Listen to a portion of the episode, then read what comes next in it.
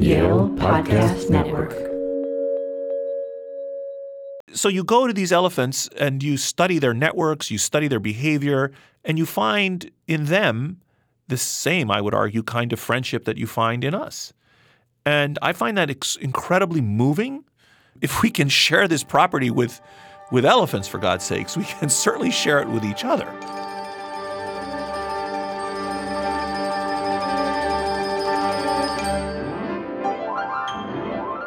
Welcome to When We Talk About Animals, a Yale University podcast devoted to exploring the big questions animals raise about what it means to be human. I'm Lindsay Stern. And I'm Viveca Morris. Man is a wolf to man. The philosopher Thomas Hobbes wrote in 1655, quoting the Roman playwright Plautus. Hobbes was recruiting the line in support of his concept of the state of nature, first formulated in his landmark work Leviathan. According to that idea, humanity in its natural condition is, quote, solitary, brutish, and short. Nature, Hobbes wrote, renders men apt to invade and destroy.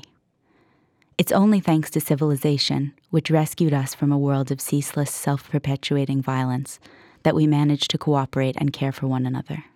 Hobbes' opposition between nature and civilization still haunts our modern vocabulary. When we speak of primal, biological, or bestial impulses, we are not typically referring to our instincts toward the good, but to those elements of our nature that we have left behind in animals. The idea has even infiltrated science.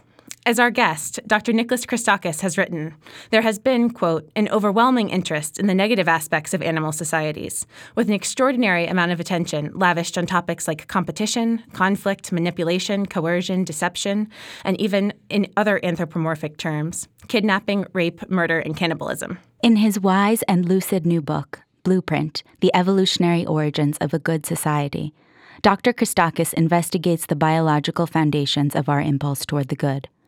For too long, he writes, the scientific community has been overly focused on the dark side of our biological heritage, our capacity for tribalism, violence, selfishness, and cruelty. But our good deeds are not just the products of Enlightenment values.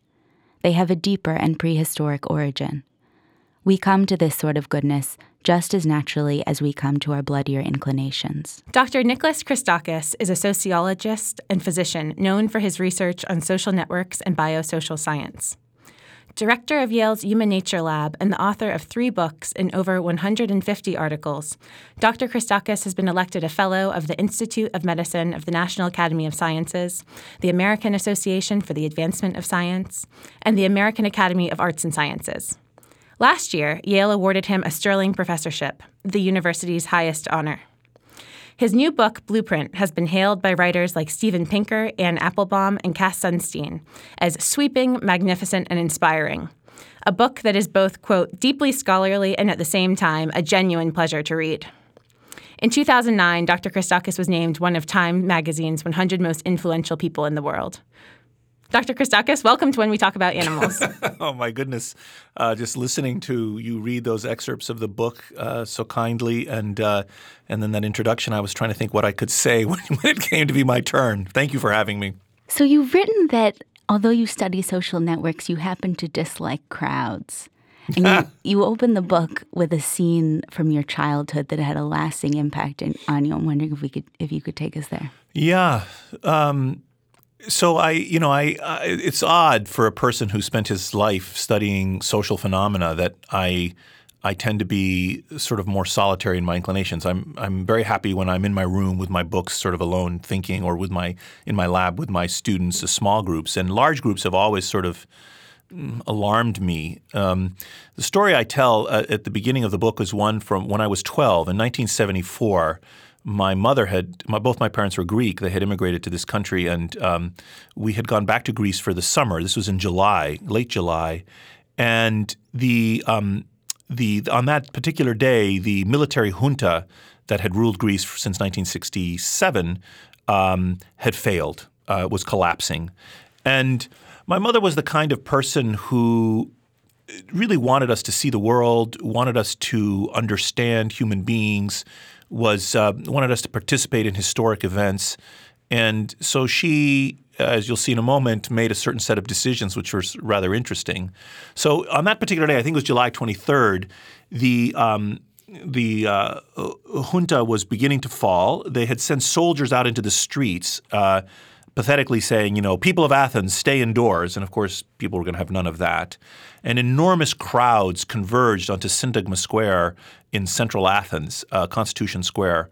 And my grandfather's house where we were staying is not far from Syntagma Square. It was about 4 or 5 blocks, let's say, from the square. And my mother decided that we should go out. So I was 12 and my brother Dimitri was 10. And she and this was very late in the evening because the prime minister, the former prime minister of Greece, Konstantinos Karamanlis, was returning from I think he'd been in exile in France, and he was returning from France in the middle of the night, and the crowds had converged, and it was maybe 10 o'clock when we left the house. And we started walking towards the square, and it was just body to sweaty body. It was packed. And people were screaming. They were screaming, you know, "Esa, esev, asaniste," which is a denunciation of the torture that had happened during the junta, and "Exoi Americani," which means "out with the Americans," and all these chants. And we got about a couple of blocks from Syntagma Square, and where the National Zoo was, and there was this big stone wall with these wrought iron fence above it, and a little bit of ledge where you could kind of stand there with your back to the up on the stone wall with your back towards the iron to the wrought iron. And my brother and I sort of clambered up there and were standing there, and my mother was down below us, and I looked at her, and my mother was an incredibly maternal, loving, extraordinary human being, and she was getting swept up with this thing, you know, she was this enormous crowd with its energy and its ideology and its idealism, you know, and people were screaming and they were and just they were packed like one on top of the other. And I was very afraid that the crowd would shift and we would lose track of her, you know, we would lose sight of her. And I was sort of looking down at her and trying to keep my eyes on where was she going. And you know, I had my younger brother with me, Dimitri, And all of a sudden, as the crowd is yelling, you know, exoi Americani, you know, out with the Americans, my mother, and I've since confirmed this with my brother. Unfortunately, my mother died when I was 25. My mother points up at me and my brother up on the ledge and says, "Nai Americani, there are the Americans," pointing to me and my younger brother. And I kind of grew up on a heavy dose of Greek mythology, and I don't think it's far-fetched to imagine that in that moment I thought of, you know, Medea, who killed her children, you know, chopped them into bits and threw them off the boat to seek vengeance against Jason, I think. And so, you know, I was really surprised, and I've since confirmed this with Dimitri. You know, I couldn't confirm it with my mother, unfortunately, and there was no one else there. Dimitri remembers it the same way, And I don't know what she meant by that outburst. And I've given it a lot of thought in the years since, especially in writing this book. And what I've concluded is that my mother had a very beneficent intent, which in a way, futilely, she was trying to calm the crowd, you know, saying, "Not all Americans are bad. Mm-hmm. Look at these two boys. They're just boys and they're Americans too. How bad can the Americans have been?" You know, that's how I choose to interpret it. But it's also possible she was just swept up as we do. As you know, we are an animal that lives in groups. We have a strong propensity to identify with groups, to surrender our sense of individuality and to become one and to function as a group. And we share this capacity with certain other animals. And in a way, that's what's at the core of the book. What the book is about is about these qualities of love and friendship and cooperation and surrendering of the self that lie at the core of many social mammals and that are ultimately forces for good in the world, even if sometimes they have odd expressions. Well, that is such a poignant story. The book focuses a lot on this idea, which that story gets at, of humans' commonality, which makes me think of an anecdote that I learned about recently, which is about Carl Linnaeus, when he was first documenting in Systema Naturae the different species in the 18th century. And then when he got eventually to man, he wrote in the Latin phrase, "Know thyself." rather than writing. That's a Greek phrase. Gnotise, oh, Greek. Gnotise afton. Exactly. Yes. That's right. Okay, Greek. With a nod to Socrates. Yes. Yes. Exactly, which you could interpret it in sort of a cheeky way, but it's also Latin, interesting. How dare you suggest it was Latin. Sorry, go on. Pardon, yes. Pardon moi. But it's interesting, too, because it gets at this idea that there isn't really a scientific definition even of exactly what it means to be human, per se. So I wonder, could you explain what you mean by our common humanity and what the features of that are? So one of the arguments that I try to make in the book is that, you know, there's a lot of emphasis right now in the public sphere, worldwide, I would say, but especially in the United States, on our differences, how we are divided by ethnicity or nationality or sexuality or race or wealth or all the other axes that you know, can be used to categorize and actually divide people. But I think that there's a way to bridge that divide, ironically, by looking at what we share in common with animals. Because if we can share the capacity for friendship with elephants, and if we can share the capacity for cooperation with dolphins, and if we can share the capacity for teaching with chimpanzees, then we can share those capacities with each other, right? Those are common traits of human beings, seen everywhere, among all humans. So the move to compare us to animals, I think, is a kind of a tool of understanding human beings and what we share in common. So that's in part what why I became so interested in animal societies, is in an effort to understand human societies. And the other thing that I want to say is a kind of a framing, is that there's been a lot of interest. You know, what this book is about, it's not about how genes make us different from each other. It's about how genes make us the same as each other. So it's a book about our similarities, and it's therefore a book about our common humanity. And the parts of our humanity, as you mentioned at the introduction, that I try to emphasize are those parts which, in my opinion, have not gotten the attention that they deserve. These qualities, these good qualities of love and friendship and cooperation and teaching and so forth. In Blueprint, you recount a lot of amazing both scientific stories and historical tales, from cults to shipwrecks to Antarctic research stations, that reveal in various ways recurring aspects of human societies that you just hinted at. And you pose a really fascinating thought experiment that had been previously written by a somewhat obscure but brilliant paleontologist named David Raup, if I'm pronouncing that correctly, on the geometric analysis of shell coiling, to try to illustrate the ways in which the humans are similar. I'm wondering, can you explain this idea of the museum of all possible shells, or the museum of all possible animals, as Richard Dawkins extended it to, which you have now taken even a step further to focus on not just our physical form, but societies and the way in which we connect to each other?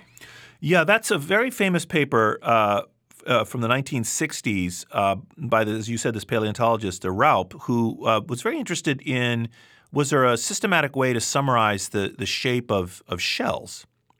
Were there some underlying principles that could give rise to shell, it's like a tongue twister, shell shapes? And what he did is he came up with three fundamental properties. One had to do with the opening of the shell and the rate at which it gets bigger and bigger as you move through the shell. One had to do with the way in which the shell elongates up and down an axis, like a slinky moving up and down, whether it's like tightly packed or compressed. And one had to do with the angle at which it coiled away from its axis. And basically what he did is if you create a cube with those three properties, so, you know, from 0 to 1, let's say, on each of those properties, so from highest to lowest on each of those properties, and you create this cube, you can, in your mind's eye, imagine that you have a three-dimensional space that could go from highest to lowest on each of those three properties. What Raup found was that actually only a tiny fraction of that cube had ever been explored by shells. That is, of all the possible shells that could ever have evolved, only a tiny fraction of them had ever appeared. And the question was why, one of the questions. But even before we get to the why question, it's actually very interesting to observe that only a tiny fraction of what was called the morphospace, the space for morphology, the available types of morphologies that shells could manifest, only a tiny fraction of that was occupied. Dawkins builds on this metaphor and talks about a museum of all possible – is it shells or animals? I can't remember. It's animals. Animals, mm-hmm. yeah. And he uses the example, let's say, of herbivores. So imagine he, in his magnificent way, he asks you to imagine a museum in which you're walking through their cabinets and their aisles and their rows and columns, let's say, crisscrossing each other as you walk through this enormous warehouse. Actually, in my mind, I remember the scene at the end of Indiana Jones. In that first movie at the end, when they find the Ark of the Covenant, it goes into this military warehouse. And there's this vast warehouse where there are these rows and crisscrossing rows or rows and columns, you can imagine, and then piled up and down like the height at which these boxes were stacked. So Dawkins asks us to imagine this. And he says, imagine as you're walking down a row, the animals, the herbivores, let's say, are getting smaller and smaller and bigger and bigger. And as you walk across the rows, maybe the pattern on the fur of the animal changes from little tiny, patches to bigger patches. And as you go up and down, you get longer necks. At the top, let's say, would be a giraffe, and at the bottom would be like an animal with a tiny, I don't know, a tapir or something, with a tiny little neck or something. And so you can therefore imagine arraying here now just with three properties, a coat pattern, neck length, and size, all the possible herbivores on the planet. And you could go through this space. And so, but imagine if you did that and only a part of the warehouse was full. All the animals were only in one location. Why is that? Well, the argument in the book was that something similar happens with human societies, that in fact we look around the world and we think, oh my God, there's so much diversity in the way human beings live. It seems vast to us. But if you take a step back and properly describe the total number of ways in which human beings could organize themselves, actually all humans are like a little oasis in the desert, and the rest is the empty quarter of sociology. There's like nothing else out there. All the societies we make, wondrous and diverse though they seem, actually are just a tiny fraction of all conceivable societies. And you can see this in other ways as well. For example, and to be specific, for example, friendship is present in all societies. There's no society in which there's not a thing of friendship. Love is present in all societies. There's no society in which there's no love. Cooperation is present in all societies. There's no society in which there's no cooperation. Teaching is present in all societies. There's no society in which there's not affirmative teaching of other people. So that's what we're saying. That's like there aren't societies outside that don't have those qualities, and so what I try to do in the book is to describe that kind of sort of universal society or fundamental society, and then explain what are some of the reasons that that's the case, and that's I think what you were alluding to. And so what's equally remarkable is that we not only share these patterns of behavior and these qualities with each other, no matter how vast our differences might seem. But we've also shared some of them with beings that are remote on the evolutionary tree. I mean, so, and you talk about this in the book, the idea of convergent evolution, that bats and birds both have wings, but of course that seeming affinity obscures massive divergence. They've gotten to that same destination from massively different evolutionary routes. Same with eyes, that we have eyes, octopuses have eyes. So I wonder if you could tell us a little bit about that and about what implications you think it has. Yeah, I think for mammals, of which we are, obviously, there may only be one way to be social. Because elephants, when you go and look at elephants, we diverged from elephants about 85 million years ago, actually, and whales similarly, actually equally distant. And yet friendships in cetaceans and friendships in elephants and friendships in us in very fundamental ways are extremely similar. So if you look at what do friends do, they spend time with each other, for example. They exchange goods and services. They are sustained across time. They are emotionally affecting. So we greet our friends with great affect when we haven't seen them. Elephants do the same thing. We cooperate with them, elephants and whales, and we help each other in certain particular ways, friends do. So the fact that we share those qualities, let's say, with chimpanzees probably doesn't surprise many people because, we have a common ancestor, and that ancestor was probably had many of these qualities. But we also share these qualities with animals that are, as you said, quite different than us. And our last common ancestor was, you know, almost 100 million years ago, and that ancestor did not live socially. So by independent, convergent evolution, elephants evolved friendship just like we do. And when you go and you study those friendships among elephants, for example, like Joyce Poole or Cynthia Moss, two of the leading ethologists of elephants, have done, or you map their networks, such as Sherman De Silva has done, one, a former colleague of mine, who mapped elephant networks in Sri Lanka. When you go and you study these friendships, either observationally, like how they interact, or more quantitatively by graphing these networks, you find that they're very the same as ours. The structure of the number of friends that elephants have, the probability that elephant friends are friends with each other, there's something known as transitivity. So in networks, so that's the probability that my friends are friends with each other. In human beings, that's about 20 to 40%. So if I'm friends with Viveca and I'm friends with Lindsay, what's the probability that Lindsay and Viveca are friends? It's about not half. It's about, let's say, 1 out of 3 chance that you two will also be friends. That's sort of what's seen in humans. Same thing is seen in elephants. And on and on and on. And they also have the property of preferring of something known as homophily, which is they prefer to hang out with elephants they resemble, just like human beings do. And so you go to these elephants and you study their networks, you study their behavior, and you find in them the same, I would argue, kind of friendship that you find in us. And I find that incredibly moving.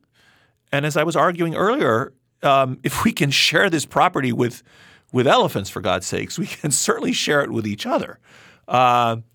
Anyway, and something similar happens with certain cetacean species as well. So there are basically two species of elephants, Asian and African elephants, and they're very similar in their friendships as we are. Not all cetaceans have friendships, but most do. And not all primates do either, by the way, but some do. How do you actually measure friendship in another species? So that's a really great question. You know, so in human beings, you could ask them, who are your friends? Now, interestingly, even in human beings, some people think that's not a good thing to do. Because they think people don't always know who their friends are, or they might lie to you.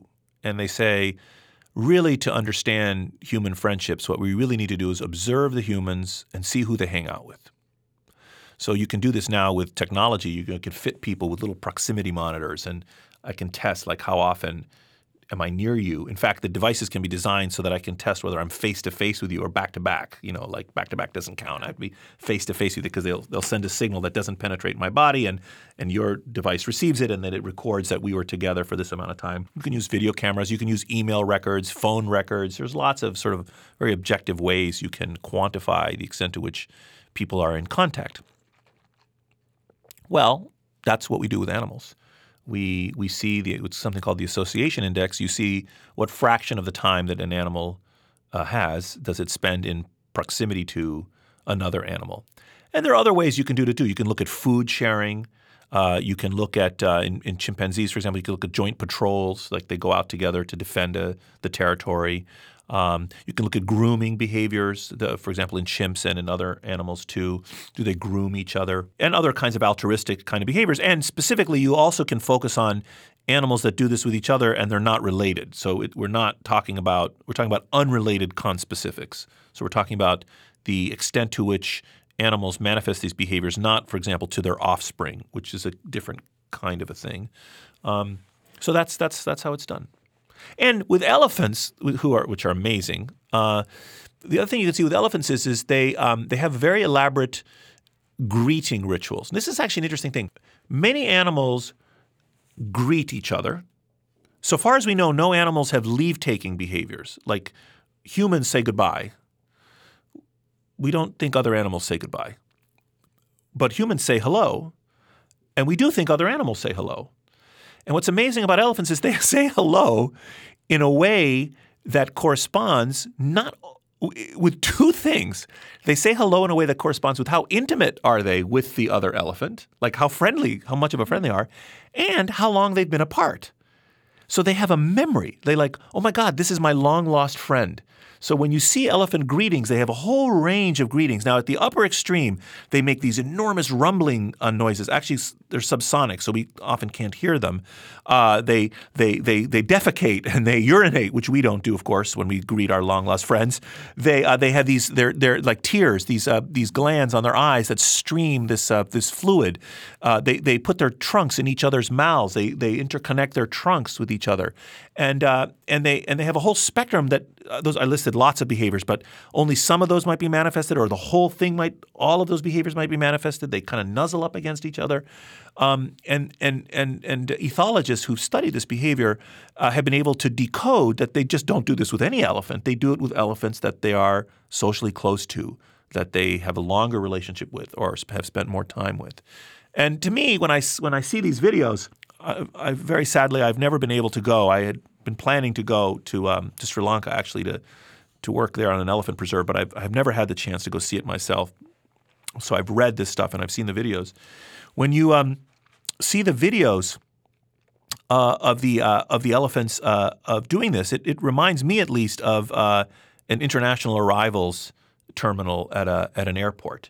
You know, you can tell like how long have these two people been apart and how much in love are they by the way they greet each other. And you see the full spectrum of leaping into each other's arms to like shaking hands, you know, which will code that social interaction. This idea of animals even having friends is in a way radical to propose, in that, not that you're the first one to propose it, but right. That there are a lot of people who, as you write in the book, consider the idea of saying that animals have friends like a profound anthropomorphism. Friendship has been called the F word, as you say, yes, in primatology.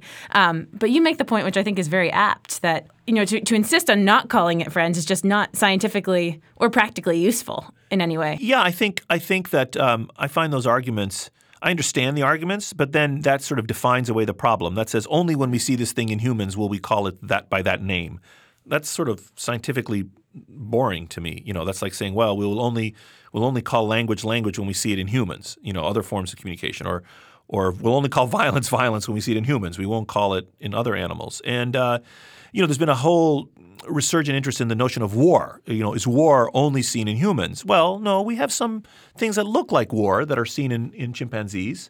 But I think to define war so that, it requires, planning and the use of weapons and however else you define it such that you can't see it in other animals, defines it away. So I think that if you set out and define something of interest, like let's say cooperation, you'll find cooperation in other animals, not just in humans. And same with friendship. You will find friendship in other animals, not just in us. There's something so haunting about the goodbye, the lack of data for any goodbye utterance from another species. If that were the last rampart that we say goodbye.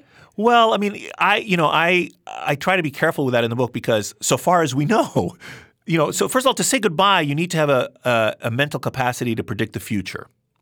So one of the big debates about friendship is that, like, people say, well, how can animals be friends if they have no concept of the future? But I think the response to that is they don't have to have a concept of the future. They just have to have a memory of the past. They have to remember that you were nice to me before. I like you. So therefore, I'm going to be nice to you right now. I don't have to say, you are nice to me now. I need to remember that to be nice to you in the future. So the first point is that only a memory of the past is required, in my opinion, to be able to have a friendship. You have to remember, you have to remember who is who, right? You have to have identity. That's another crucial thing, by the way. Each animal, we take it for granted that, for example, our faces are all different one from another, and that I can recognize that your face is different than her face. But actually, the capacity to do that, to express individuality, for example, with our facial structure, and to detect it, is evolutionarily demanding, and it will only arise in circumstances in which it's advantageous. We don't needlessly do this. There's a reason we do this. And one of the reasons we do this is, for example, to recognize our children. So you care for your child. You don't care for someone else's child. Or to recognize who to reciprocate to. Like, you're a nice person. I remember that you're a nice person. If I give you something, you'll help me out.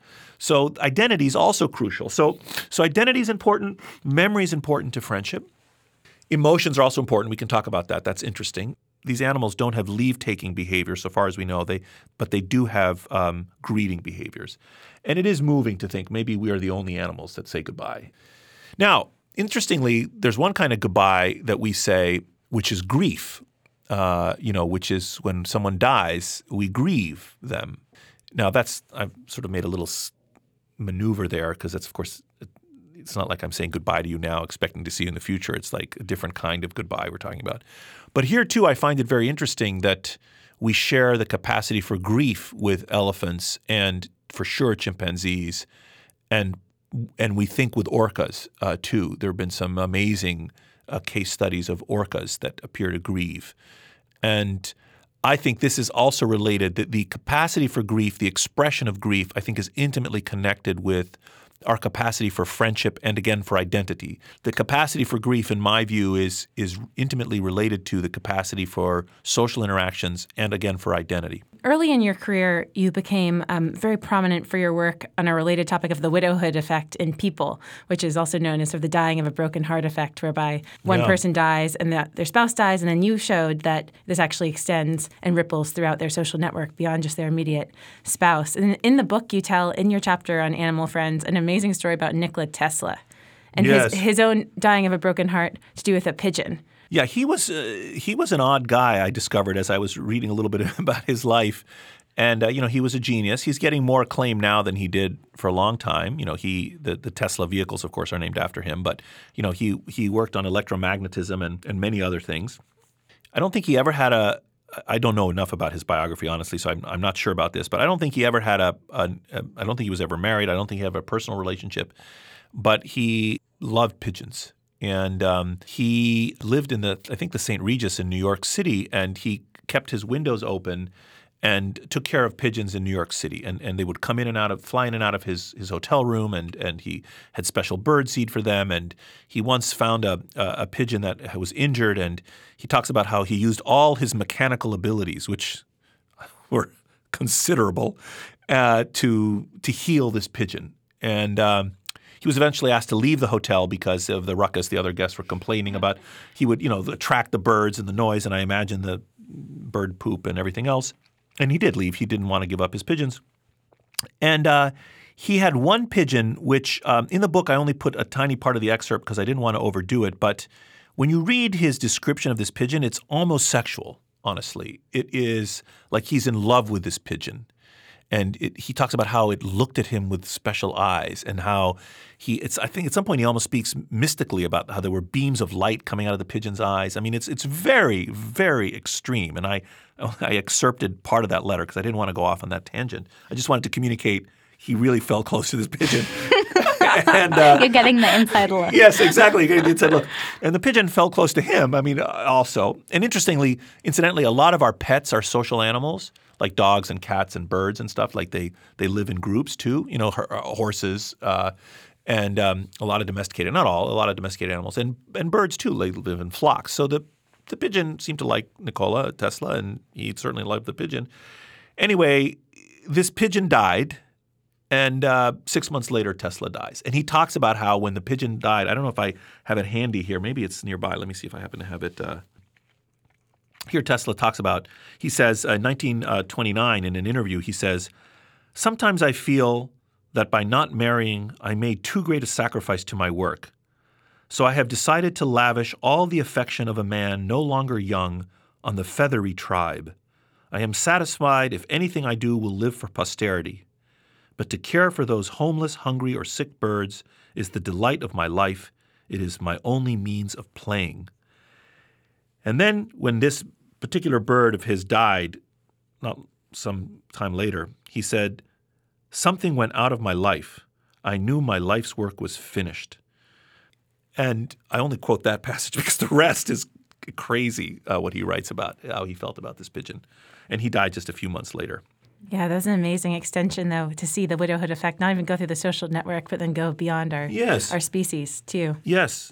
And I think that anyone that has loved a pet will know that, I'm not saying it's not the same as when your partner dies or your child dies by any stretch of the imagination. But I think some of the physiology, if you're really attached to that pet, is similar. The focus on animals as having societies, I think, is very important as well, even going back to think about the elephants and wild animals, because often in conversations about conservation or population numbers, particularly with creatures like elephants that are declining and en route to extinction so quickly, I think more than 90% of the elephants have died in the last century. And that presumably they'll be functionally completely extinct in our lifetime. But it's interesting that you've spoken before, and you have a wonderful analogy that you use in the book and elsewhere about how human social networks could be considered like carbon atoms, like how the humans are connected. You connect them one way, you say you get diamonds, you connect them another way, the same carbon atoms, and you get graphite. And so it is with people. And then to think about animal societies like that, I think, is a really valuable contribution too, because then you realize it's not just a sheer what's the population of elephants left in Africa question,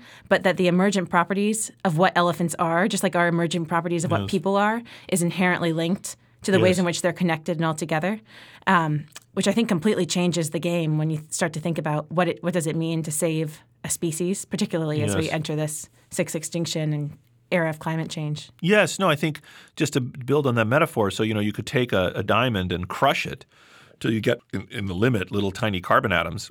And those carbon atoms wouldn't have the properties that they had when they were assembled together in the form of a diamond, which had this property of refracting light and being very hard and so forth. I mean, that's actually a general analogy. That's a general statement about, as you said, emergent properties. So there are these properties that arise from groups that do not reside within individuals, that are properties of the groups. And in the case of elephants, when we through habitat loss and through poaching, we decimate the population, we don't just lose those individuals. We lose something broader that those elephants had created with each other, a kind of way of being in a society. And more generally, though, just to take a further step, a bit of a lateral step, there's another quality to social animals of the mammals, social mammals that we're discussing. You have to sort of insect, termites, wasps, bees, ants, and so forth. There's sort of the eusocial insects are kind of a different category of thing. And there's some other crazy exceptions in the animal kingdom. But for now, we're talking about the social mammals. They also assemble themselves into these societies. And another property of such societies is the capacity for culture. Elephants have culture. They have things they teach each other that are transmitted intergenerationally from generation to generation. For example, the location of water. So you have these matriarchs that learned when they were young where to find water whenever El Nino strikes every 11 years or whatever. In the corresponding part of Africa, there's a drought, and they have to go great distances to find water. And they remember and they teach each other, across time. Or they teach each other different kinds of practices relating to food, how to get food, and certain things related to how to defend themselves when there are lions nearby, and so forth. And of course, chimpanzees have much more elaborate forms of culture, very distinctive forms of culture. And if you look at populations, widely distributed populations throughout Africa of chimpanzees, this group over here hunts for termites using these particular tools in this particular fashion and finds water in this way by wadding up leaves and dipping them into ponds. And this other population of chimpanzees some 1,000 miles away does all those things but does them completely differently. They have a different repertoire, different culture, which is transmitted. One of the key aspects of culture is that it's transmitted across generations, not just laterally. It persists. So another quality of society is this emergent property, I would say, of the society, which is this culture. And when we decimate elephant populations, we don't just kill them; we also wipe out their culture. Going back to this idea of convergent evolution and the remarkable fact that out of all of the universe of possible configurations, we align both within humans and with so many other animals. There's a philosopher named Sharon Street who's published a paper called The Darwinian Dilemma for Moral Realism, and she's expressing this view that if you can tell a story about the evolution of a given trait or a given perception, that is giving you license to doubt whether or not that trait or faculty is tracking something real. The view is that evolutionary explanations for our ability to be good somehow should undermine our confidence, or potentially undermine our confidence in the existence of moral facts. So they define – I think I'm following you now. So they say in order for something to truly be deemed moral, it cannot be something. For example, we wouldn't deem our capacity for vision as a moral fact, but our capacity for justice, if we evolve that capacity strictly and identically as we evolved our capacity for vision, then we wouldn't treat it as a topic of moral philosophy. It would be outside and therefore not worthy of our consideration, something like that? Right, right. And I mean, in the book, you do engage moral philosophers, and I think the case of convergent evolution is fascinating for this debate because it presents us with a situation where we have a being as remote as a cephalopod having eyes like we do, and as you've shown, cooperating in ways like we do, which is far more profound from the perspective of moral philosophy, because how we cooperate expresses views we have about what's good and bad and so forth. First of all, I would say I find it very interesting that most of our virtues that moral philosophers would care about are actually social virtues. So we don't really care if you love yourself or are kind to yourself or just to yourself. We care if you love others or are kind to others or just to others.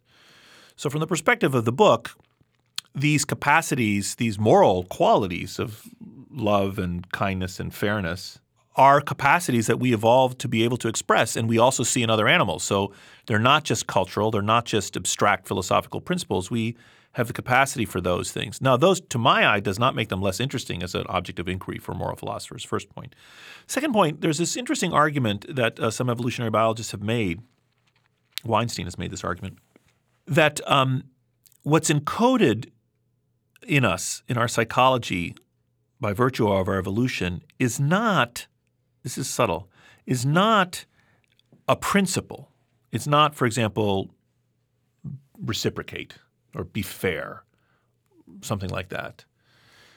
But rather, what we evolved to be able to do, which is very special in our species, is to have moral arguments.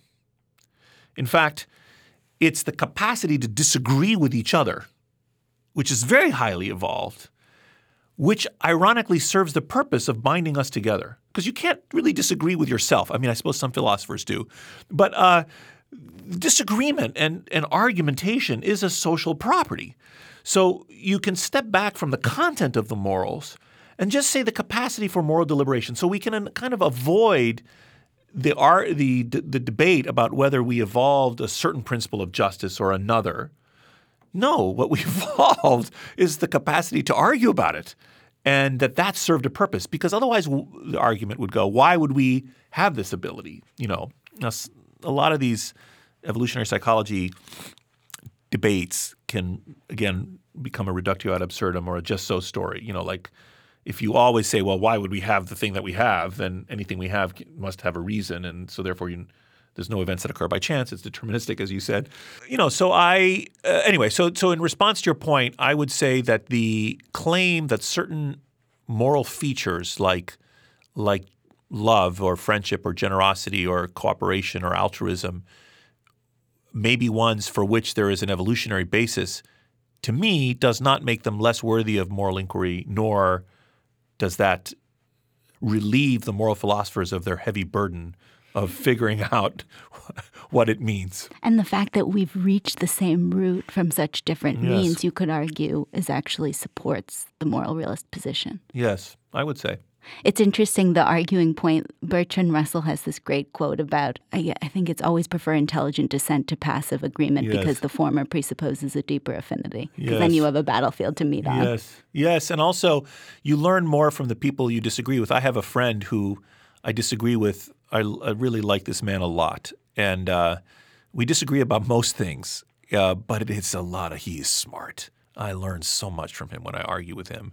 Not to say I don't like the company of my friends and agreeing, but I think that, incidentally, that's something that's also in short supply in our society right now, the recognition that you learn more and there's something to be said for disagreement.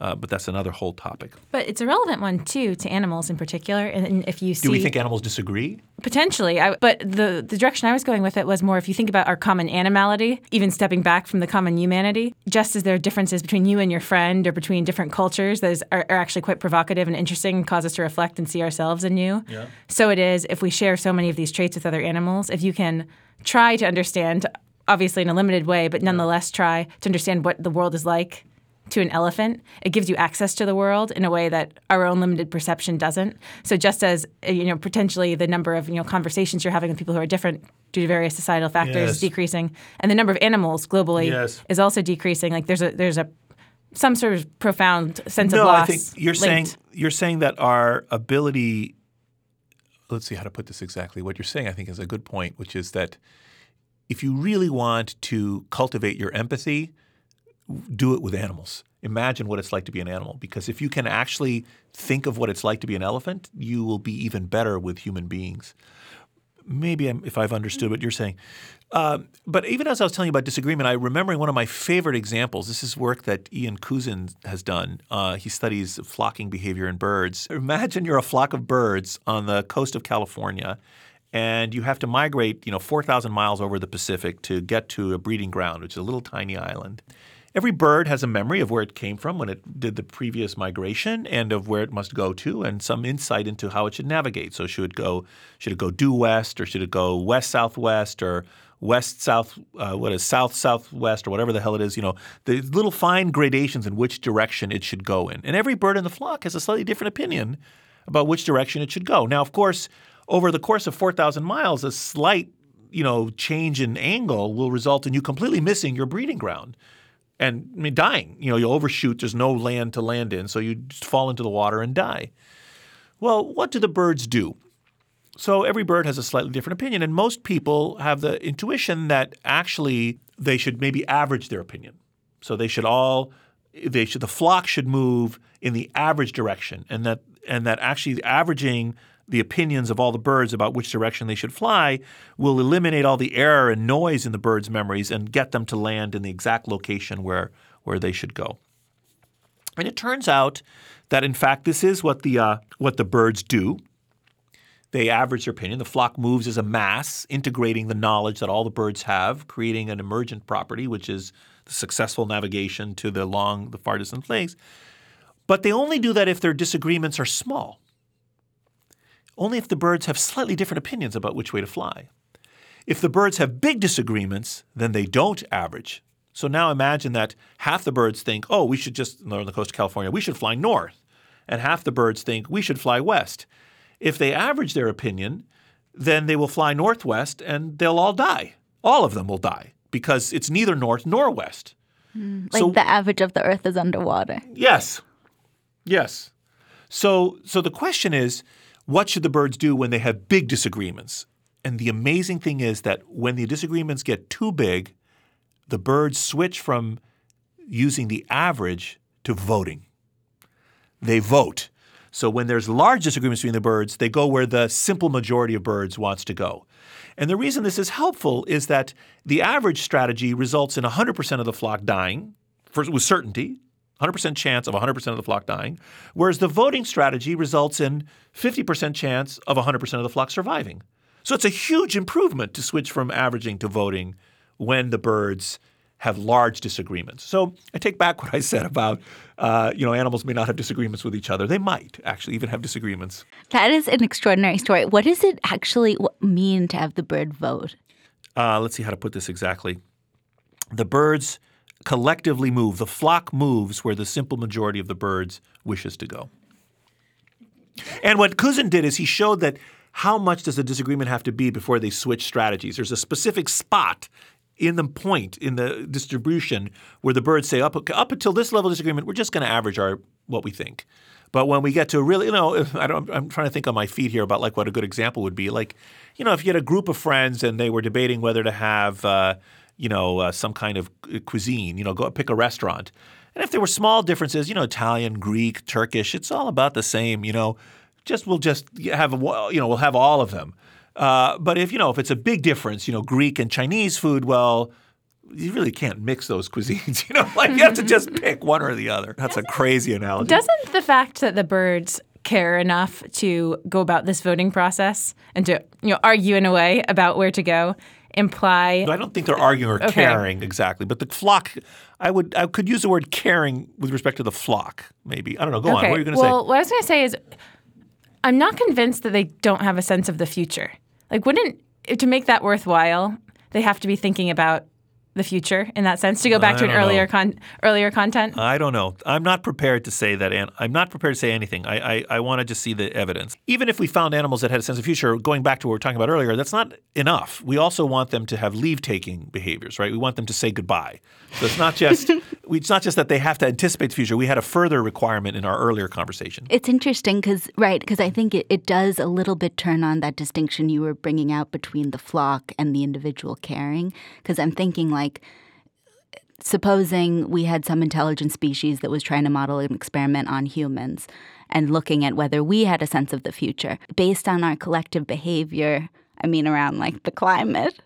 Yes. You could say that we have a uniquely poor ability to... Yeah, or they might, this alien intelligence studying us might say, they're pretty good about thinking about 10-year horizons, but they really don't think about the future beyond 10 years. They build houses that last 100 years. They make financial investments with a 5-year horizon. They reproduce, with a 30-year horizon.